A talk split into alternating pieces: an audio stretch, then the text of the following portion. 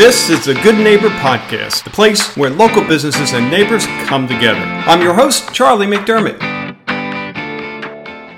Welcome to episode number 668 of the Good Neighbor Podcast. And today we have good neighbor Edgardo Ballantyne. He's with Primary Residential Mortgage. Edgardo, how you doing? Doing good, man. Thank you for having me. Hey, man. Thanks for being a good neighbor and helping us good neighbors get homes and condos and all those fun things. So let's start with Primary Residential Mortgage. Tell us what you guys are doing there. Well, we like to say that we're changing the mortgage industry. So I love that. But look, in a very, very simple manner, we're helping people purchase, refinance, and doing reverse mortgages. But, here in this team, we really try to focus on not just, the 30 days of the transaction, but also the 30 years after that, right? To help people become a successful homeowner. So that's what we focus on. Love it. Love it. And how about your journey? How did you just like in second grade go, I want to get into the mortgage business. I don't know what it is, but tell us a little bit about how you got here. Man, I took a lot of turns before I got into this. Just really quickly, I'm originally from Colombia. I lived in France for a while. My parents still lived there. Wow. And I fell in love with baseball, and that's what made me fall in love with America. I really, I wanted to come in and play baseball in America, and I got a scholarship to play at a couple of colleges here, and I didn't know where I was going to end up. So I figured it was a good idea to do something in the medical field, whether I was going to be in France or Colombia or whatever. I got a degree in biology. And after I graduated, my wife, which, she was my girlfriend at the time. She's like, so with that degree, you can either teach or you can go to school for another 8 years and become a doctor. Right. And I'm like, man, I didn't think this one through. So... we had just bought our house, or we were in the process of buying our house, sorry. And I felt so, quote unquote, educated in the sense that I spoke different languages and I went to college in America and all these things, but so ignorant when it came to so many necessary steps, like buying a house, like how credit works, like all these financial things that are just so necessary. And my parents, they had a lot of success in academia. They had good jobs, but they were never financially literate. So I figured it would be a good idea for me to start working at a bank, and one thing led to another in the bank. I saw what the mortgage advisors were doing, and I'm like, man, I want that. That looks amazing. And here I am. Wow. Great story. So yeah.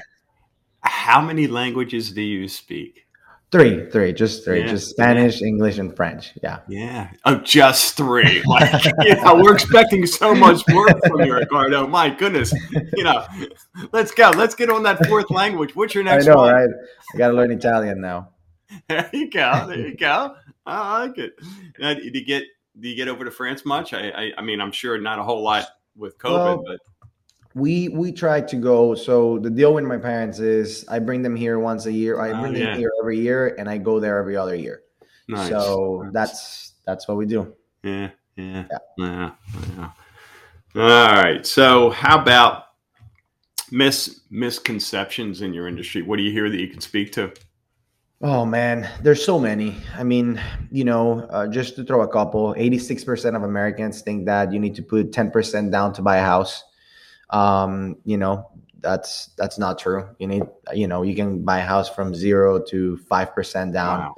Wow. People think that everything needs to be perfect, that your credit needs to be excellent. People think that, a conventional loan, it's 20% down, that there is no way to get an FHA loan if you're, not a first-time home buyer, which is not true. So there's so many misconceptions. And I think, the most important thing is, look, every mortgage is like a fingerprint, right? Like the mortgage needs to be suited to your particular situation, Charlie, because your reality today, it's not the same reality that I have. And honestly, it's not going to be the same reality that you have in 5 years or in 10 years. Plans change. Even if somebody maybe has all the money to put down, maybe it's not as smart to put all that money down, but use it somewhere else. Mm-hmm. And that's where we like to change the approach from not just we are giving you a mortgage and that's it, but we're really trying to figure out how we can make you, like I'm saying, a successful homeowner. Yeah. So it sounds like it's very customized for the individual. Versus, it has to be. It's a big debt, man. It's a big, long debt. It's a process where we're looking at everything.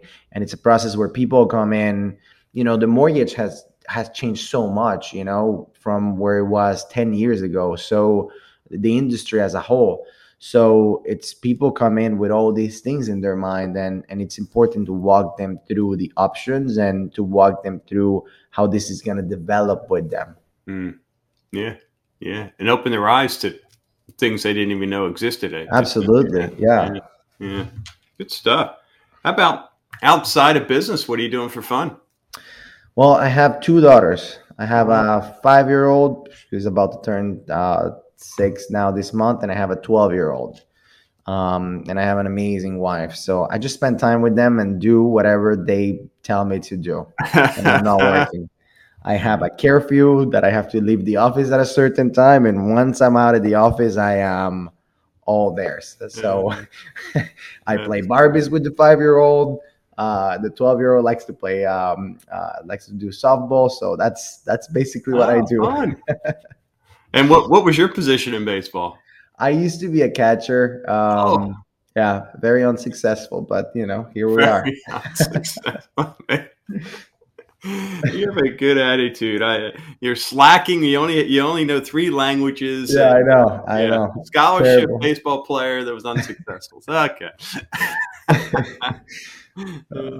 So how about, let me ask you this. So for our travelers listening, since you have experience with France, where would you, if there was one place you were going to visit next time you go over, where would that be? Besides your parents, obviously. Well, I love Paris. Yeah. Maybe that's...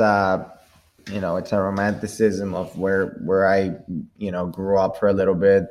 I think Paris is beautiful. There's a lot of little cities in Europe that are, well, and in France that are very, very charming.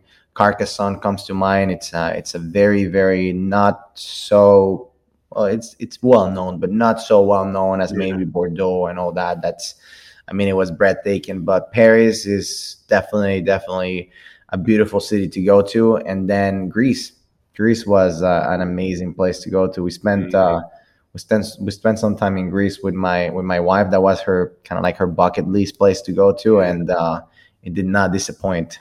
Yeah, that's got to be an awesome place. Yeah, good stuff. All right, how about when it comes to a hardship life challenge, what comes to mind? Period of time that you were challenged, you got through it, and now looking back, you can say, hey, because of that, I'm better for it, I'm stronger.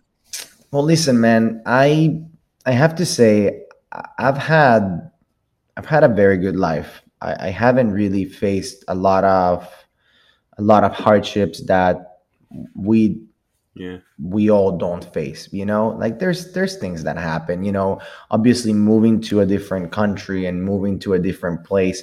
But, you know, in my situation, it's not like I was running away from conflict. Even when we left Colombia, it was a choice. It wasn't something that we were running away from a war or anything like that. So it's tough to look back and look at those things as hardship than just opportunities. You know, it's all the story you tell yourself, I think. If you don't mind me, just to bring it back to the industry right now, to you know, to mortgages and real estate.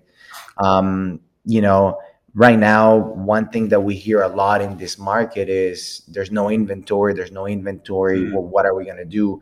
And, you know, that's something that, at least for realtors listening and for lenders listening out there, we get two options, right? We have the option of just, you know, sit down and feel bad about yourself and say, well, you know, the market goes up, the market goes down, we wait, or really change the presentation that we give our clients, you know, prepare them for what's happening. When it comes to mortgages right now, we have a lot of appraisals coming in low because houses are appreciating so fast. Yeah. So we've changed our presentation to talk about how we can put an offer without an appraisal contingency, without having the client have to pay for the extra money if the appraisal comes back low, with what we call an appraisal gap strategy that we created. And it's a very, very, very good tool where the client doesn't have to put a penny more. And in some cases, even if the appraisal comes in $50,000 lower, the payment only changes by $13 a month. So It's all about just having the discipline to look at what your presentation and your attitude and what you're doing, how is that adapting to today's market and to whatever it's happening to you, you know? So we've had a lot of changes. I love change. And it's all about just readapting, changing your presentation, changing what we're telling clients, changing the value that you bring to the table. Yeah. So... yeah, I've been a lucky guy, man. That's great. It brings to mind a question, I guess, when you look at the appreciation that just about everyone has experienced in Southwest Florida here over the past year or two. Are you seeing, or do you expect to see a lot of refinancing because of that, added home value? Or? Well, the refinancing is interesting, right? We do a lot of refinances. We do them really well. Refinances are very tied to two things, to appreciation, but we've had great appreciation for a while, but also interest rates. So last year, I believe it was the record year for refinances in America. Really? Wow. This year, the refinances are expected to drop about 40% because the rates have gone up. Now, we're talking about the rates are not like 2.5 anymore. We're talking about maybe, in the high 3s, low 4s, but right, which is still a very, very interesting rate. But before, everybody we talked to was a potential refinance client, where now if your rate is 2.5, that might not be the case. Mm-hmm. What we're seeing a lot is cash out refinances. So again, the mortgage, the house that you live in, it's an amazing tool, because if it went up 18, 20% like we saw last year, then you can take advantage of that equity and maybe consolidate a lot of your debts. We do something called a debt consolidation strategy, where I take all your debts. I say, okay, let's say you're spending $2,000 a month in cars, credit cards, all these things, plus your mortgage. How about we take the equity in your home, refinance the house, pay all your debts. Maybe the payment goes up by $300, but now your overall debt month to month goes down by $1,700.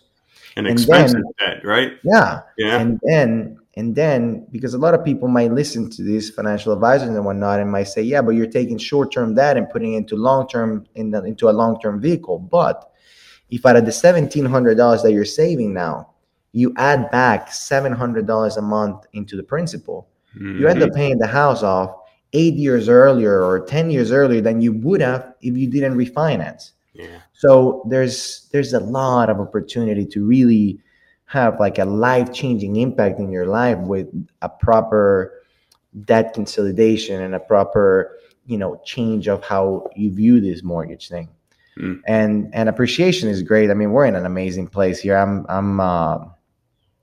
I'm very excited for all of us here in Southwest Florida. I think this is going to continue to appreciate. The lack of inventory is good for appreciation, and we're very lucky to be where we're at. For sure, we are. Now, how about one thing you wish our listeners knew about primary residential mortgage? What would that be?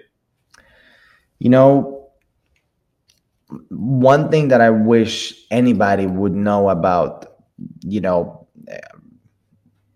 anything, is it's really just allow yourself the opportunity to talk to somebody, to talk to an advisor, an actual mortgage advisor. It's free. We don't charge, by the hour. A lot of people miss on the boat. I mean, how many people do you know that have been waiting for the market to crash for the past 3 years that haven't bought a house? Yeah. How many people I talked to last year when the rates were 2.5 and tell me I'm going to wait until they're under 2. It's really, yeah, it's crazy. So, oh, goodness. So it's an attitude shift that you got to allow yourself to really talk to somebody and put yourself out there and see what your options are. And look, we do a phenomenal job at that here with the team. Like I said, we like to see things in a more holistic way, how the mortgage itself impact every other aspect of your life. But, you know, there's it's important to allow yourself to talk to somebody that knows what they're talking about. Yeah. So just don't assume that because your credit is not perfect and your life is not perfect and you don't have all the cash in the world that you can qualify and talk to somebody. Because the worst thing that can happen is you set up a plan to qualify in the future. Mm-hmm. So that's the biggest mind shift that I think everybody should have. Good stuff. Well, I know we have listeners who want to get in touch, want to learn more. What's the best way for them to do so? Yeah, I think the easiest way is just my cell phone, man. It's 239-244-5871. Again, that's 239-244-5871.